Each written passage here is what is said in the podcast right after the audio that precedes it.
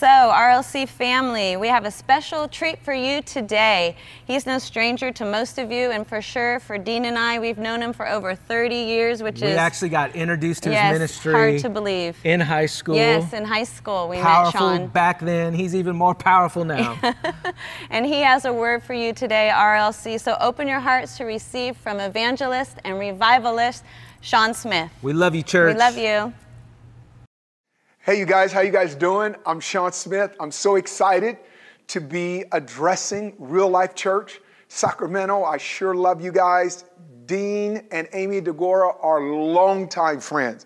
I won't even say how long we go back because I don't even want to put them out there like that, or myself for that matter. But let's just say this they are phenomenal, they are faithful, they have served the body of Christ in every single way, and they love people and are just uh, God fearing, uh, man, Jesus loving people. So I'm so excited to address that.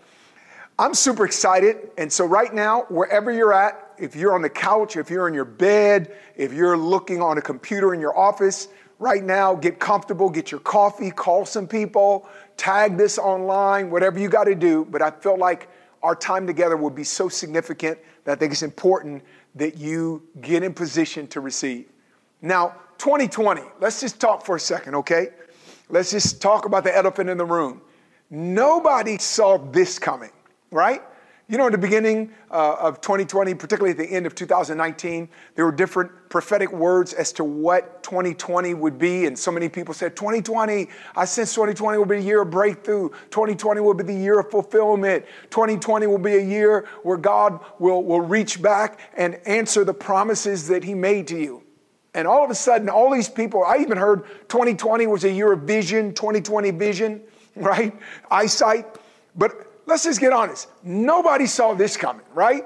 March 17th, when this whole thing shut down because of the COVID virus, we all thought maybe we were in for two weeks.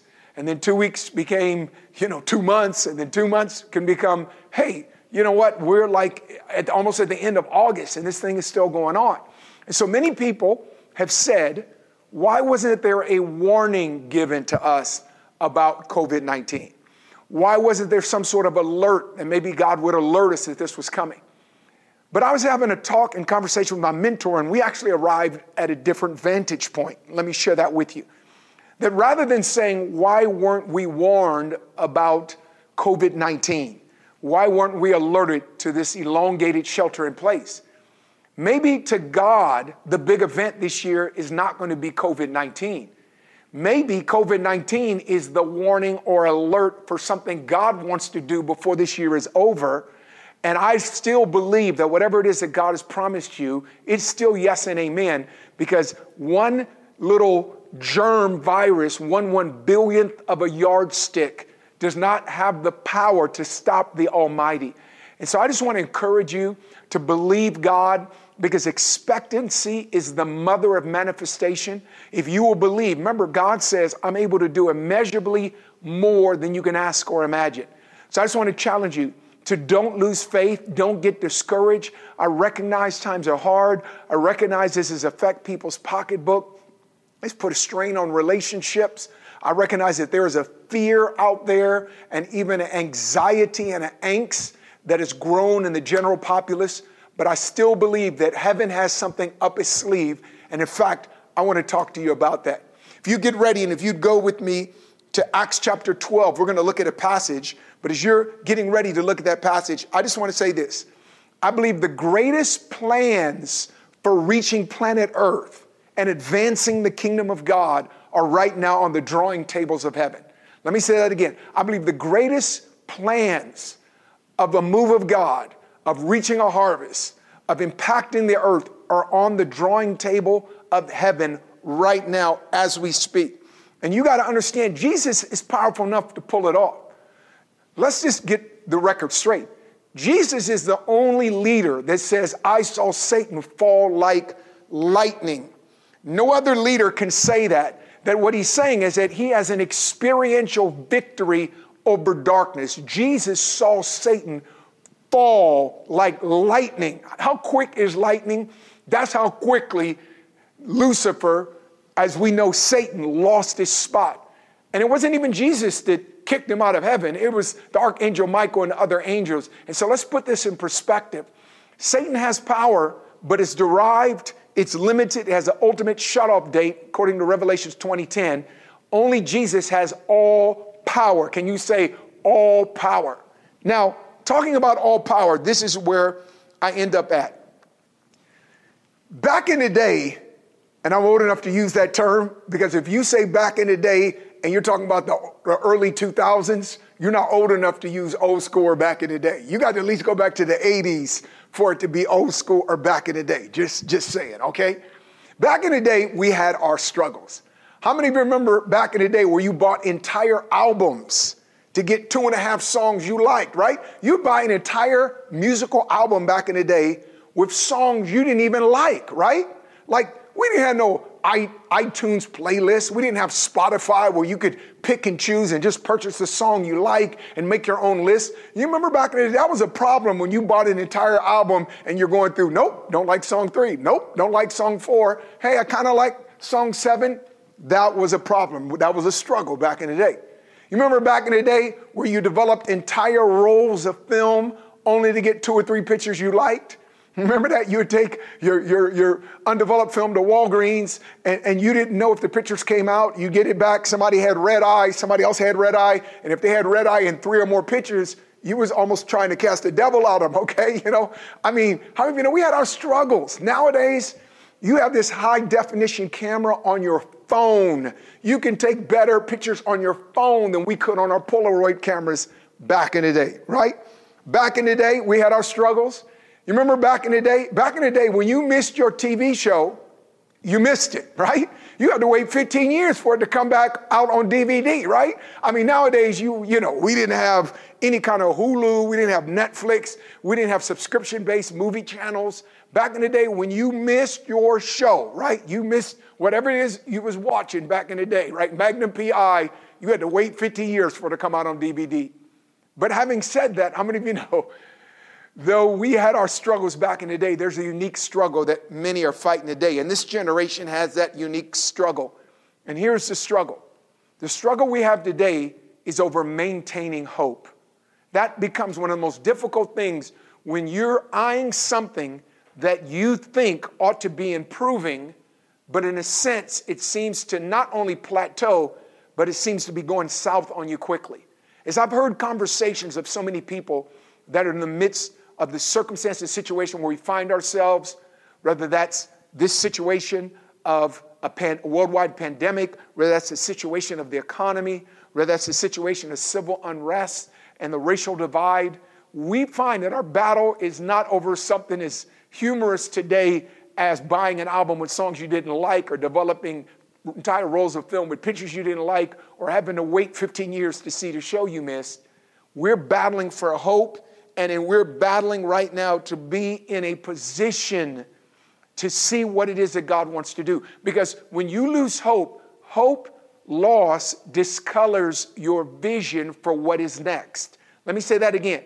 When you lose hope, what it does is it puts a unique lens so that your pessimism sees something in the future that isn't there or fails to see something that should be there. Now, having said that, let me read to you Acts chapter 12, and I love this passage, and I think you will too. Acts chapter 12, verse 5. It says, Peter was therefore kept in prison, but constant prayer was offered to God for him by the church. And when Herod was about to bring him out that night, Peter was sleeping, bound with two chains. Come on, that's a rapper, somebody, two chains, but that's not what we're talking about, right? He was bound with two chains and between two soldiers, and the guards before the door were keeping the prison. Now let's stop. King Herod had apprehended earlier James, one of the apostles, one of the original disciples. And I'm sure the church gathered together and prayed, but the outcome wasn't what they were looking because James was, in fact, martyred. Bloodthirsty King Herod, a wicked king, murdered the apostle. How many of you know when that happens, you feel your vulnerability when you lose someone very close to you, that they had lost James, and now this same wicked King Herod has reached out his hand and grabbed Peter. Peter, the one who on Acts 2, right, stood up on the day of Pentecost and preached. Peter, right, the one that Jesus said, Upon this rock I'll build my church, and the gates of hell shall not prevail. After Peter had a revelation that he was the Christ, the Son of the living God. And what I'm saying to you is simply this Herod has Peter the night before he's supposed to be murdered, the night before he's supposed to be martyred. And what is Peter doing in this passage? The Bible says Peter is sleeping. No, no, no, time out. I'm convinced you did not hear that. Peter is in deep, rapid eye movement. The dude didn't take any sleep aids, he didn't have any medication. How can you, the night before your execution, be in such a deep sleep? And we're going to read it a little bit as we read further. The Bible says an angel showed up in Peter's cell, and the angel had to rouse him, had to hit him. How many of you would think that right now, tonight, if when you're sleeping, an angel of the Lord, an angel that's been in God's presence, that has behold the imminent glory of the Almighty One, shows up in your room, how many of you think you would wake up? My, my, I'm a heavy sleeper, but I think I would wake up. My wife's a light sleeper. Like a dog can bark three blocks away, and my wife will wake up and go, What was that? And I go, That's a dog barking three blocks away. She's a light sleeper. But I'm convinced all of us should wake up if an angel. This guy is in such deep sleep that the night before his execution, an angel shows up and, like, ta da! And man, Peter stays asleep. And he goes, ta da! And he just, I can imagine he opens up his wings in more glory. And Peter just turns over, right? He has to hit Peter. Sean, what's your point? This is my point. God is able to give you so much peace in your toughest times that you could have unnaturally good sleep. And I believe that some of us have been losing sleep. They say that in, in this season, and it's true even before this season, that one of the fastest rising health uh, uh, crises is sleep problems and sleep disorders. And I'm telling you, this is one of the pure selling points of the gospel is that when Jesus is the one you have your eye on, you can get your deepest sleep before the world says you're not going to make it. I love this. I just had to tell you that. Now it says, verse 7 Now an angel of the Lord stood by him, and a light shone in the prison. He struck Peter on the side and raised him up, said, Arise quickly. And his chains fell off his hands. I love that. It's when Peter got up, the chains fell off. Sometimes, as long as we sit back in fear, the chains stay on. But when you stand up and arise and begin to do what God's called you to do, the chains will fall off. Amen. Preach that, Sean. All right. So he went out and followed him, did not know that what was done by the angel was real, but thought he was dreaming or seeing a vision. And when they had passed the first and second guard posts, they came to the iron gate that leads to the city, which opened to them of its own accord. They went out and went down one street, and immediately the angel departed from him.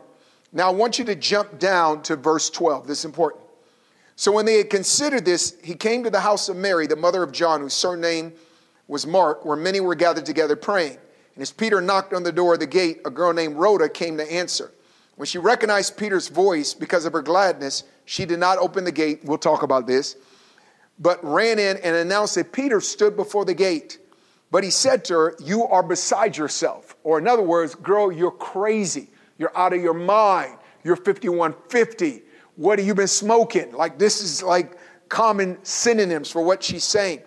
Yet she kept insisting, this would be the girl Rhoda, she kept insisting that it was so, so they said it is his angel. Now Peter continued knocking, and when they opened the door and saw him, they were astonished.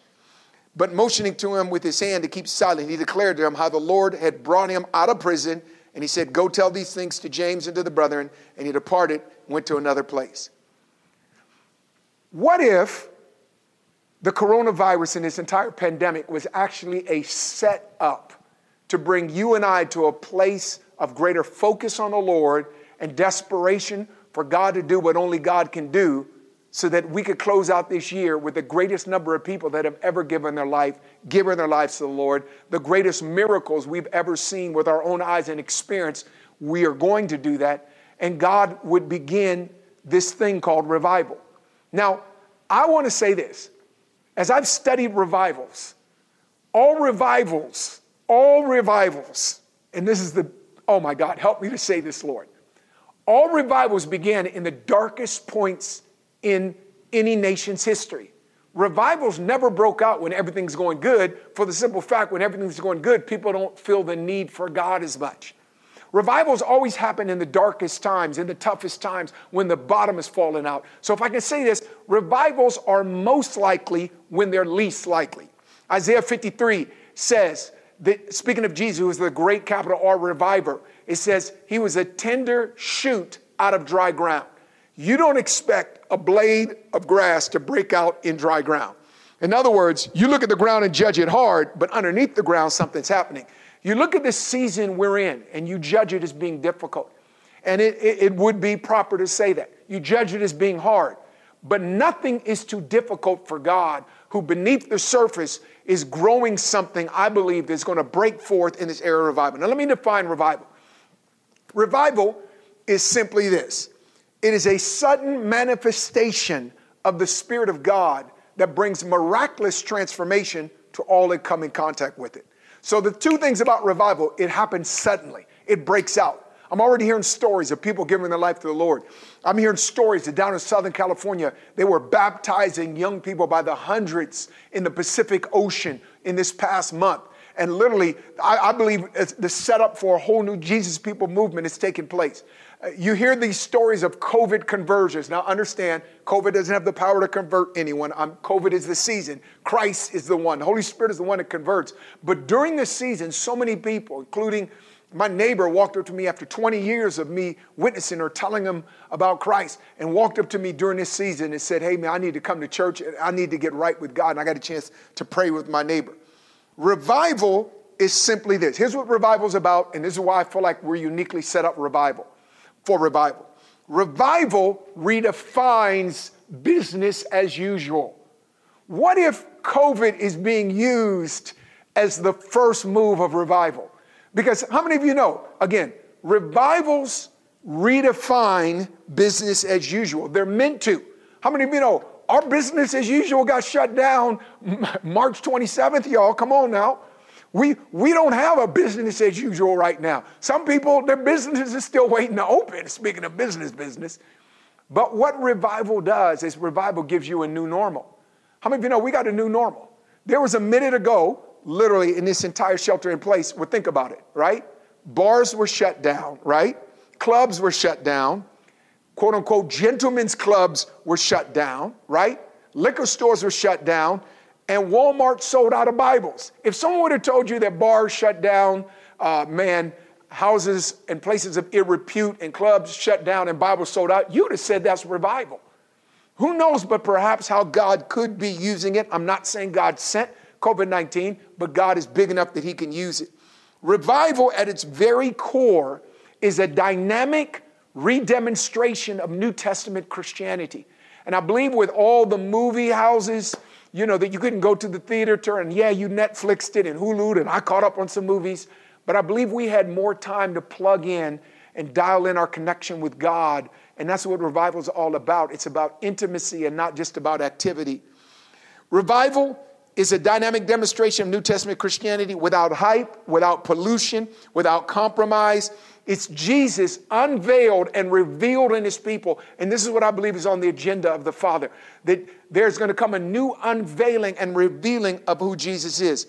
So here is what revival really is it is about escorting us out of spiritual dryness spiritual lethargy, spiritual apathy. I don't know about you, about you, but I feel roused. I feel something in this time is shaking me and said, hey, you know what? We, we need to, regardless if it's certain edicts, there's probably a better term for it that has come down in terms of how you could have church or whether or not you could sing in your house. If you add someone other than your family group and had a Bible study and you want to sing in, uh, to, under Jesus in your home and certain edicts that came down that says that's not uh, first of all, it would be frowned upon, and later on is forbidden. I don't know about you, I feel roused in my faith. I'm not trying to be political, I'm trying to be spiritual. But when politics crosses over into kingdom spirituality, then I'm going to look like I'm political because it's time for us to make a stand. Now, this is so important because revivals begin with personal encounters. Now, I want to flip it all and come to this. What if we've been praying for revival and our thought was, revival is chained up someplace in heaven in a closet. And if we pray hard enough, all of a sudden the chains will fall off and revival will come and visit us as a people. I submit to you, yeah, that's one way of looking at it. But what if revival isn't chained up? What if revival is hovering over Sacramento, hovering over Northern California, hovering over the United States of America? And it's like, it's like a Southwest airline or plane in a, in a holding pattern because there's fog at SFO and it's not allowed to land till the fog clears? What if revival is hovering over your family, hovering over your children, your marriage right now, waiting for a landing strip? Because this thing called revival needs a landing strip in order to come, and the landing strip is in the left center cavity of your chest. And when we have fog there, revival can't land. And maybe God is waiting for the fog of your heart to clear, the fog of my heart to clear, so that revival can land.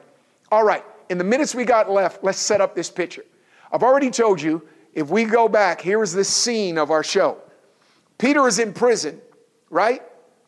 There's a prayer group taking place at Mary's house, which she was an influential, affluent lady that many believe this was the early Jerusalem headquarters for the, the, the, the first century church. She has a group of intercessors and leaders together, some of the apostles, some of the people that are serving uh, in the church. I'm sure some of the deacons. And here they are at her house and they're praying. And what are they praying? They're praying, God, please let Peter go. Please free Peter. Because remember, Peter's in prison because King Herod is going to kill him on the next day, but has him locked up the night before.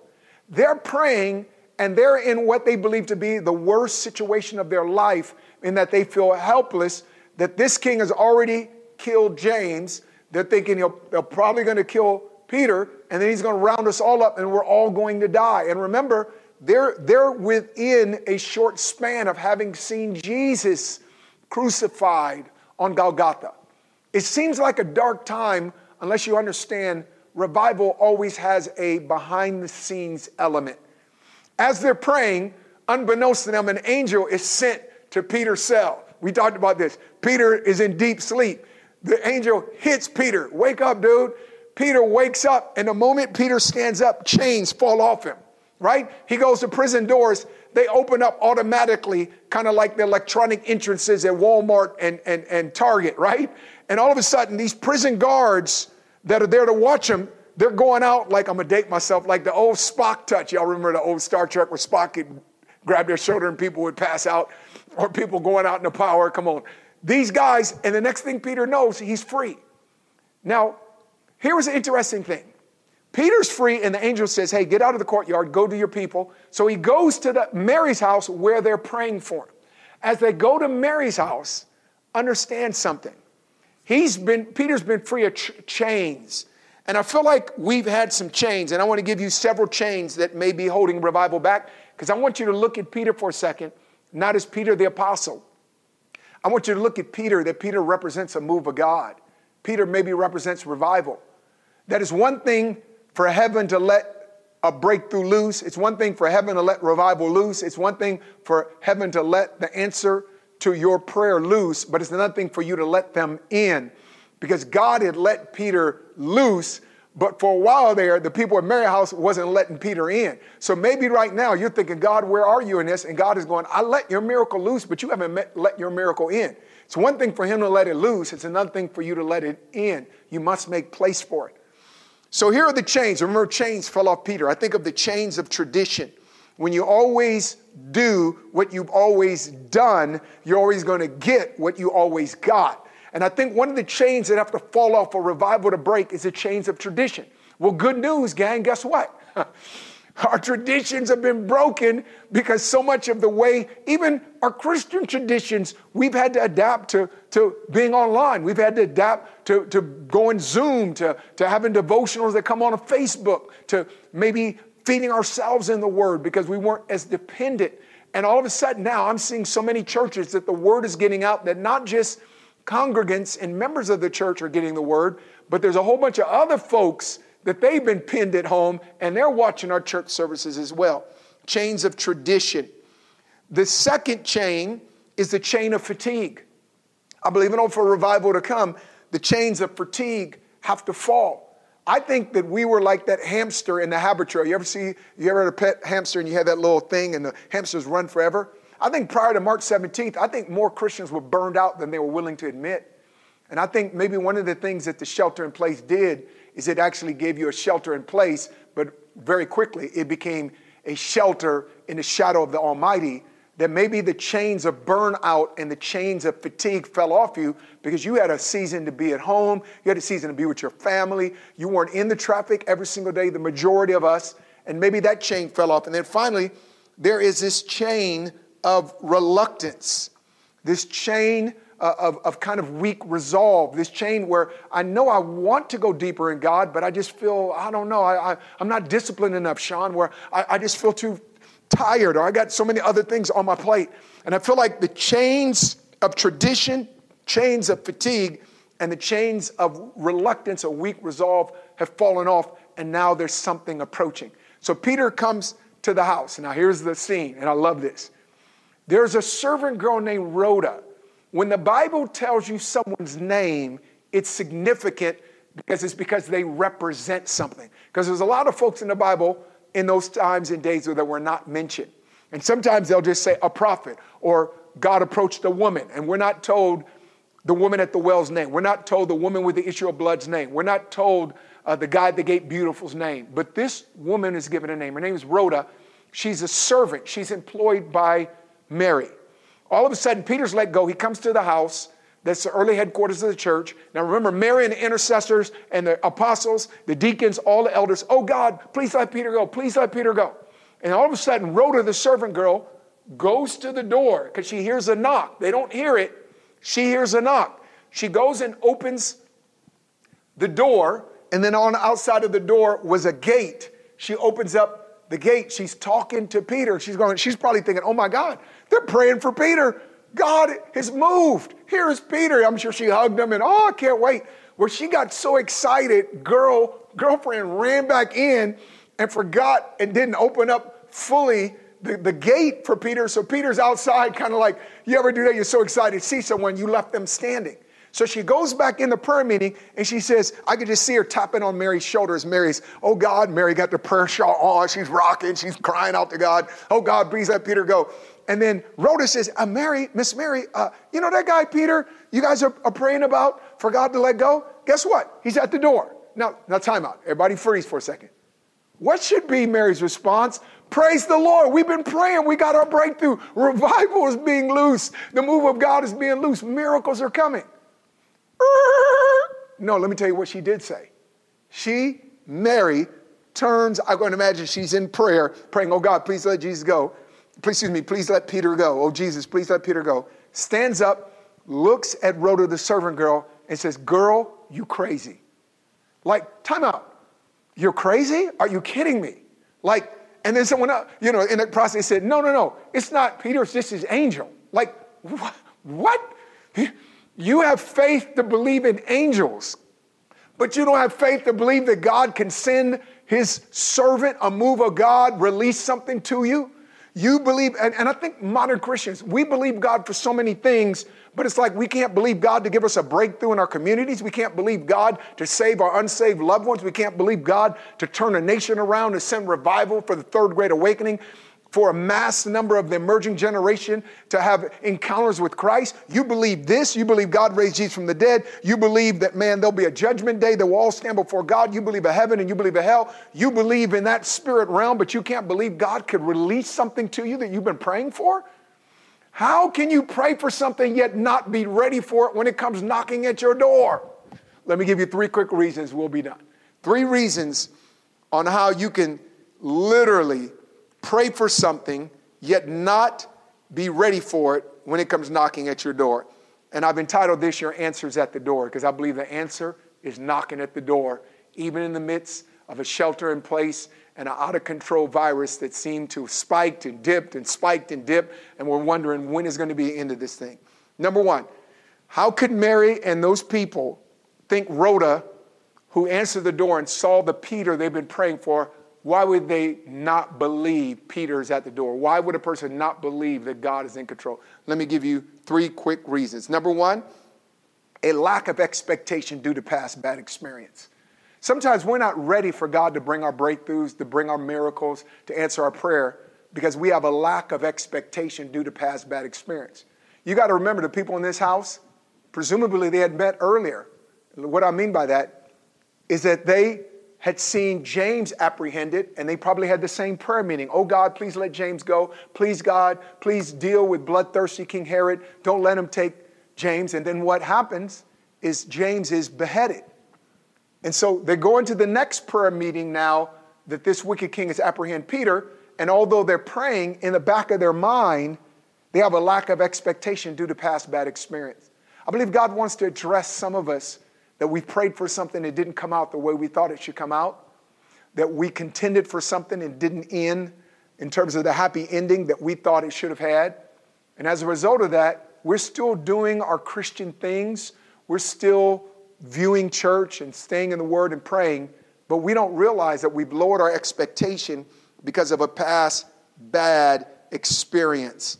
And this thing is so important. Sometimes the most difficult thing that hinders us is not the things that hinder our forward movement, the obstacles in front of us, but sometimes they're the things behind us that we can't seem to recuperate from that distract us from the new. I just want to challenge you in this season, God wants to deal with you in the area where you've allowed past disappointments to cause you to miss His appointments that are coming in this new season. Don't let a lack of expectation due to past bad experience block you from the new thing that God is doing. Hey, maybe you prayed before and it didn't work out, but maybe all of that was meant to lead you to the point where you'd get the biggest breakthrough of your life and America would be visited by a God who has said, He has said that the latter rain will be greater than the former rain. And the former rain was Acts chapter 2, right? And all the stuff that broke out there. Can you imagine if that was the early rain but there's going to come a latter rain that's going to wash that away. That will feel like droplets. The next thing will be a del- deluge. God's going to move this thing from droplets move to a deluge move. You better get ready. Second thing that I think is important how can you pray for something yet not be ready for it when it comes knocking at your door, like this group was with Peter? The other, the second reason is the dumbing down of prayer to mere religious activity. I think sometimes we pray, but we don't realize what we're praying. I remember my kids used to pray, play in this basketball league, and it was CYO, was Catholic Athletic League, uh, Catholic Youth Organization, CYO, excuse me. And all of us as parents and coaches, and, and, and the parents would stay in the stands, but us coaches and players, we would meet in the center, but the parents were praying in the stands, and we would say, Our Father who art in heaven. Well, man, I've never heard people pray the Our Father so fast. It'd be, Our Father who art in heaven, hallowed be thy name, the kingdom come, the will be done on earth, give us the dead, give us trespass, good will, trespass, give us, there's not temptation, but let's bring for us the kingdom, power, and glory. Amen, come on, let's play a good game, be good sports. And I'm like, whoa, whoa, whoa, whoa, time out. Do y'all realize what you just prayed? Thy kingdom come, thy will be done on earth as it is in heaven. How powerful is that? But let me say something. I think so often that maybe we can look sideways at people that would say the Our Father prayer in a religious rote. But you know what? We do it all the time. We pray certain prayers and we didn't even stop and think about what we just prayed. We didn't stop and consider. And what we've done is we, in some cases, have dumbed down our prayer to mere religious activity. And let me tell you what, I believe that in the midst of the threat of all the things that are facing us as Americans, I believe it's an opportunity for us to begin to raise the sail of our prayer life, right? S A I L. Raise the sail of our prayer life to catch a new wind of God, to pray like we never prayed and believe like we've never believed before. Because what we need now are desperate prayers. You don't, you don't, I don't ask God to move in my life and my family the way I would bless my roast beef and sweet peas, right? Although I do want my roast beef and sweet peas blessed, but there ought to come on. When the Bible talks about Jesus praying, it says, with loud and vehement cries, he made his petitions known to the Father. Loud and vehement. What's that telling me? Is that it's a time for desperate praying, folks. It's time for a desperate, desperate grabbing hold of the things of God. This is not the time to be casual. Third and final reason as to why this prayer group could pray yet not be ready when the answer came. Because here's the whole deal. Is it possible that we're praying for revival and revival right now is knocking on the door of our hearts, knocking on the door of our church? And because we don't recognize it, we're not letting it in. This is a picture of what they did. Third reason as to why you could pray for something but not be ready when it comes knocking at your door is the mistake of trying to master your plan over implementing the master's plan. The mistake of trying to master your plan instead of implementing the master's plan. Now, follow me. I think the people in that room who were praying for Peter to be let go, I think they had, a, in the back of their mind, they had a schematic as to how this could happen. They ran a scenario in their head. And the only way they could see this thing working out is if wicked King Herod died. If wicked King Herod died, then Peter could be let go. And so I don't know if they were praying for the man's death. I don't know that they were doing that. But I think in the back of their mind, they're going, God, bring justice. And they thought justice was a wicked king would die, and when he would die, they would let Peter go, and the early church would not be persecuted. But how many of you know it wasn't about mastering their plan? Their plan was Herod has to die. You know, it's funny that there's certain people in America that think that there has to be an administration change on a political level in order for there to be revival, or there's an administration that has to stay in place in order for there to be revival. I, am going to vote responsibly. I know we're going to come voting season. Don't, don't go, oh no, he's getting political. I'm not. I'm just telling you. I'm going to vote biblically and responsibly. I'm going to pray and seek God, right? But let me tell you something. No matter who takes the White House, God is still on the throne. Somebody needs to hear that right now. I know you got a plan as to how America is going to change, but don't get caught up in mastering your plan. It's better for you to implement the master's plan. Now, here was the master's plan. Herod was going to die, but just not before Peter. Later on, Herod would get prideful in front of the people and he would say that he was a god. And in that moment, he struck, and the Bible says he's ate up with worms. Okay? So that's nasty. Okay? Just said, ooh, that's nasty, baby. That's nasty, right? But God would send angels to let Peter go while Herod was on the throne. I'm telling you, revival could be let go no matter when there's Herods in the administration, God can still send revival. The preconditions we placed on what God is. No, God made one precondition. Second Chronicles 7:14. If my people call by my name will humble themselves, pray, seek my face, turn from their wicked ways, then I will hear from heaven, forgive their sins, and heal their land. So can you imagine now? Here's the final. Give me three minutes and we wrap this up. Here is Rhoda, the servant girl. Her job is on the line. This is her, this is her employer, this is her boss. She's starting to enter into a mini argument because Mary, who's the lead intercessor, owner of the house, says, Girl, you're crazy. But the Bible says that Rhoda kept insisting that it's so. So I could just see Mary going, You're crazy, girl. Peter isn't at the door. And she could have just been the meek servant girl and go, oh, Okay, I guess you're right. You're paying my check. No. She says, Yeah, he is. And she's got, No, he's not. Yeah, he is. No, he's not. She kept insisting that it's so. Now, why is that important? Because I believe we need a Rhoda company in real life. We need a Rhoda company in the body of Christ that will keep insisting that God is at work behind the scenes, that will keep insisting that we have a God of breakthroughs, that will keep insisting we have a God that if He can come back out of a grave on the third day, He can come back in the third quarter of this year and bring about something so majestic that only God can get the glory. We need some folks that will keep insisting that God is on the throne, that revival is, is in the crosshairs for our nation and the nations of the world, that God is going to bring about His purposes, that He's going to take the freshly crown praises of new, newly delivered converts to put upon the head of his son. That as the Moravian said in the uh, Moravian revival, that the Lamb is worthy of the rewards of his sufferings. We need somebody that will keep insisting when the devil says, No, you're going to die of this condition. We need somebody that will insist, No, by his stripes I am healed. We need somebody who will insist that he is my Jehovah Jireh. He can provide in the midst of economy that's flatline. I've lost my job, but if my God can drop manna out the sky and have a Perrier water supply down a river called Cherith for, for Elijah. My God can supply my needs according to his riches and glory in Christ Jesus. We need you to keep insisting that it's so. Now, this is what I love, and I'm done, and I'm getting too excited. All right, this is it. What I love is this is what Sean Smith would do. Part of this is inner court Sean, like I've been saved for a while. Part of this is inner city Sean. I grew up in Oakland. She would have said, Mary, oh no, girl, you crazy. And I'd be, I'd have snapped my finger, I'd have done my neck, I'd have did three claps, okay? I'd have ran to the door, I'd have opened up the door, brought Peter with my arm around Peter and pointed at him and go, oh, you know, oh, y'all, take that. But that's not what she did. The Bible says she kept insisting that it was so, and I love the closing of the narrative of this passage. It says that they kept insisting, she kept insisting that it was so. And it says that they heard the knock themselves and they went to the door and let Peter in. So here's our challenge we need a, breed of believers that will keep insisting that God is moving until everyone else hears the knock for themselves. She could have given up telling Peter's at the door, but she insisted until they heard the knock. When do you stop insisting?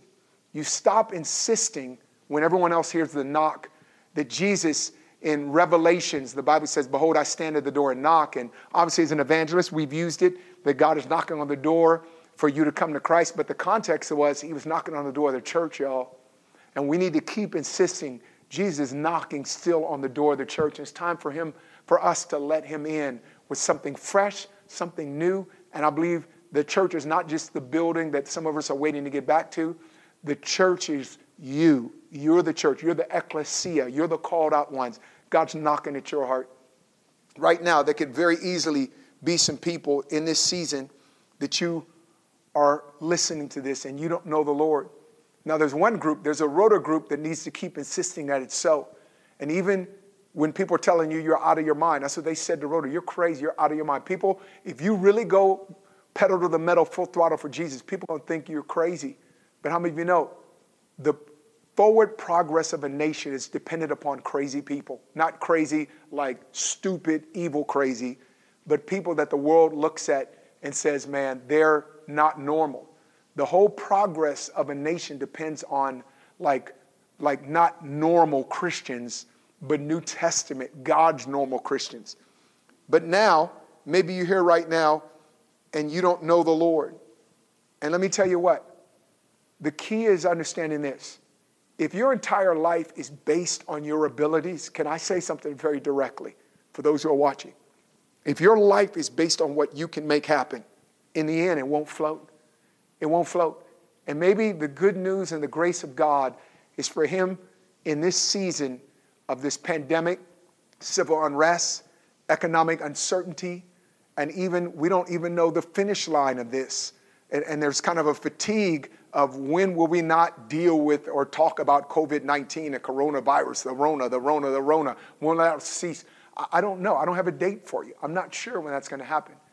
But one thing that this season has showed us is if your life is based on your abilities, you're already sinking. You're looking for an anchor point. The early Christians in the first century church, when they're buried, if you were to go today to the Roman catacombs, you would see carved on their walls a dove, which represents Holy Spirit. You see a fish with his ancient word Ichthus. It's the reason why some Christians have the fish symbol on the back of their car. And the third thing that they have carved on the walls of the Roman catacombs, where early Christians, first century Christians are buried, is an anchor. And what the anchor represented to them was that God, you're a hope that supports us in the darkest times.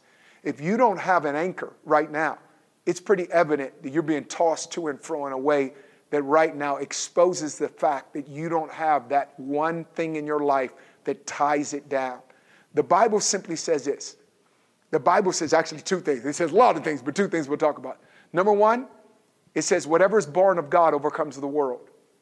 There's something in this world that is so overwhelming that unless you have something out of this world in your world, you'll never overcome the world. That's what Jesus is saying.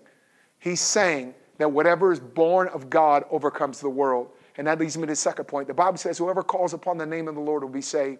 Maybe right now, maybe it's been years since you've called on that name. Maybe you've never called on that name. I want to challenge you right now, as easy as ABC. A, admit you need Jesus. Admit that Jesus is right. He is who he says he is. B, believe. Believe that God raised him from the dead. Believe that Jesus is Lord. C, confess your sins. Confess out of your mouth Jesus Lord. And if you will do that, if you'll pray something along the prayer of Jesus, come into my life, ask you to forgive me of my sins, Lord, I need help. I ask you to take the throne seat and the reins of my life, and I surrender it to you. God, give me a new heart, new life, and I surrender to you. If you pray that prayer right now, God will immediately meet you and you'll be transformed forever. And so, Lord, I just pray that. And I also want to pray in this last minute, you guys have been so patient. I pray right now for so many believers that have been in despair, that have been in a situation where they felt hopeless, some have felt a little beat down. Some are bewildered as to God, where are you in all this? Lord, just like they were in that room, little did they know that their prayers had caused what they were praying for to be released, and it began to knock at the door. Lord, give us ears like Rhoda. Can't stop, won't stop. I, I am going to insist that God is at work and there's a move of God coming. And Lord, I pray you would encourage your people and I pray breakthroughs. And I thank you. And take a minute right now, wherever you're at, and don't, I know you're kind of, okay, we're done. Take a moment right now and become aware of Holy Spirit. In that room, they were so aware of the religious activity of praying, they weren't aware that what was going on was the Holy Spirit, because he had been released at this point, was bringing Peter right in their midst. Become aware right now that the Holy Spirit is with you right where you're at. Lord, I just pray and I bless your people. I thank you for this time. Let it be encouraging. And I pray that this would be the seed of revival in our hearts because revivals need real estate in order to operate. And the first piece of real estate God's looking for is the left center cavity of your chest. Thank you for allowing me to share with you. Again, I'm Sean Smith. Sure appreciate you guys. And real life, you guys are amazing. God bless.